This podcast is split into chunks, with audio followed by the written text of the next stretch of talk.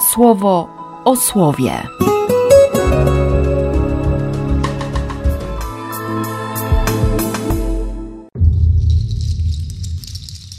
6 lipca, wtorek. Z Księgi Rodzaju. Nocą wstał, wziął obie żony, ich dwie służące i jedenastu swoich synów, aby przeprawić się brodem przez Jabbok. Po zabraniu ich przeprowadził przez ten potok. Kazał też przenieść cały dobytek, jaki miał przy sobie. Gdy Jakub został sam, ktoś mocował się z nim aż do rana – a widząc, że go nie przemoże, dotknął mięśni jego ud, tak że przez to pasowanie się z nim mięśnie ud Jakuba zmartwiały. Równocześnie zwrócił się do niego: Puść mnie, bo już świta. Odpowiedział: Nie puszczę cię, chyba że mi pobłogosławisz. Wtedy zapytał go: Jakie jest twoje imię? On odpowiedział: Jakub. Wtedy rzekł: Odtąd nie Jakub będzie twoim imieniem, ale Izrael będziesz się nazywał. Skoro z Bogiem walczyłeś, to i z ludźmi będziesz się mocował. Wówczas Jakub zwrócił się do niego z prośbą: Wyjaw mi swoje imię. Odpowiedział: Po co pytasz mnie o imię? I zaraz mu pobłogosławił. Jakub nadał temu miejscu nazwę Widzenie Boga, mówiąc: Choć Boga ujrzałem twarzą w twarz, moje życie ocalało. Słońce już nad nim się podniosło, gdy odchodził z widzenia Boga cierpiąc z powodu odrętwienia swojego uda. Z Ewangelii według świętego Mateusza. Gdy tamci odchodzili, przyprowadzono do niego opętanego niemowę. Kiedy demon został usunięty, niemy odzyskał mowę. A tłumy ze zdziwieniem mówiły: Nigdy czegoś takiego nie widziano w Izraelu. Faryzeusze natomiast orzekli: Wyrzuca demony za sprawą przywódcy demonów. Jezus obchodził wszystkie miasta i wsie, ucząc w ich synagogach, głosząc Ewangelię o Królestwie i uzdrawiając z każdej choroby i z każdej niemocy. Patrząc na tłumy, wzruszył się z ich powodu, bo byli strudzeni i leżeli jak owce nie mające pasterza. Powiedział wtedy do swoich uczniów: Żniwo wielkie, a robotników mało. Proście więc pana żniwa, aby do swojego żniwa posłał robotników.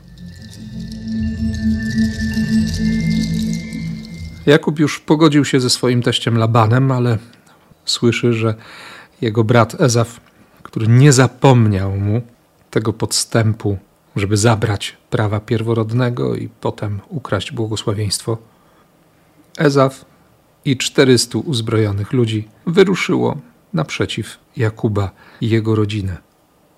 Ten wysyła dary. No, może będzie szansa, żeby, żeby porozmawiać twarzą w twarz. Przychodzi noc. Przez potok Jabłok Jakub przeprowadza i Le, i Rebekę, i ich służące, i jedenastu swoich synów. W sumie nie wiadomo, czy, czy Dina już się urodziła, czy jeszcze nie. Biblia o tym nie wspomina nic. Jakub zostaje sam.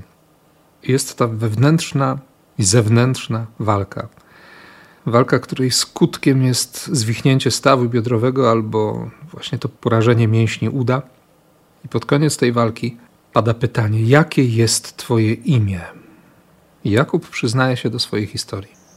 Jestem Jakub, jestem tym, który oszukuje, fauluje, podkłada nogę, chwyta zapięte, który kradnie, który kombinuje.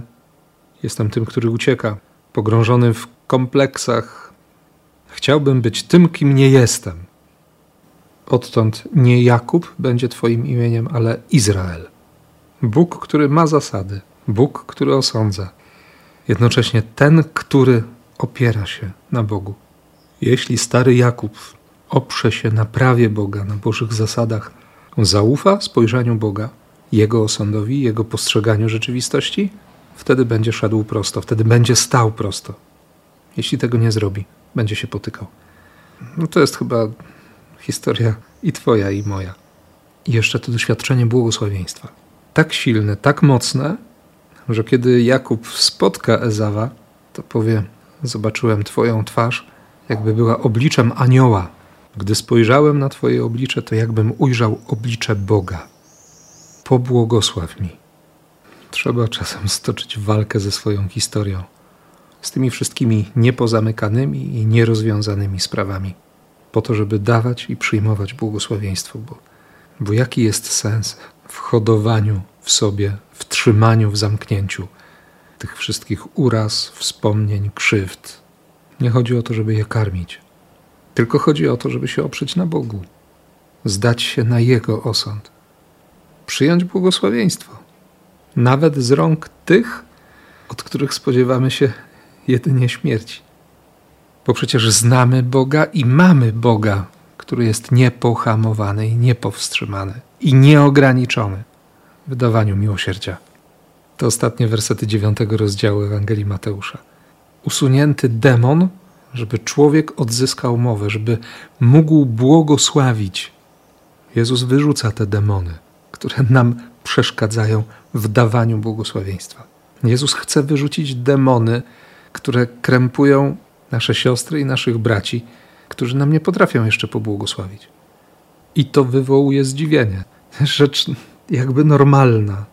Tak by się mogło wydawać. To, że błogosławisz, nie? Że, że chcesz dobra, że widzisz w innych obraz i podobieństwo Boga. A ludzie reagują: Nigdy czegoś takiego nie widziano.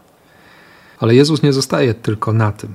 Idzie dalej, ucząc, głosząc Ewangelię o Królestwie i uzdrawiając. Bez ograniczeń. Nie ma choroby, nie ma niemocy, nie ma słabości, wobec której byłby bezsilny. I wreszcie to wzruszenie. Byli strudzeni i leżeli jak owce nie mające pasterza. I znów konkretne wezwanie. Modlitwa o pasterzy. O pasterzy, a nie najemników. Nie wiem, co Bóg Tobie mówi przez to słowo. Mnie dzisiaj po raz kolejny zachęca, żebym się modlił za Kościół i za pasterzy Kościoła. A na Ciebie i na wszystko, co dzisiaj przed Tobą, ale też przez Ciebie, na innych, niech spłynie błogosławieństwo Ojca, Syna i Ducha Świętego. Amen. Słowo o słowie.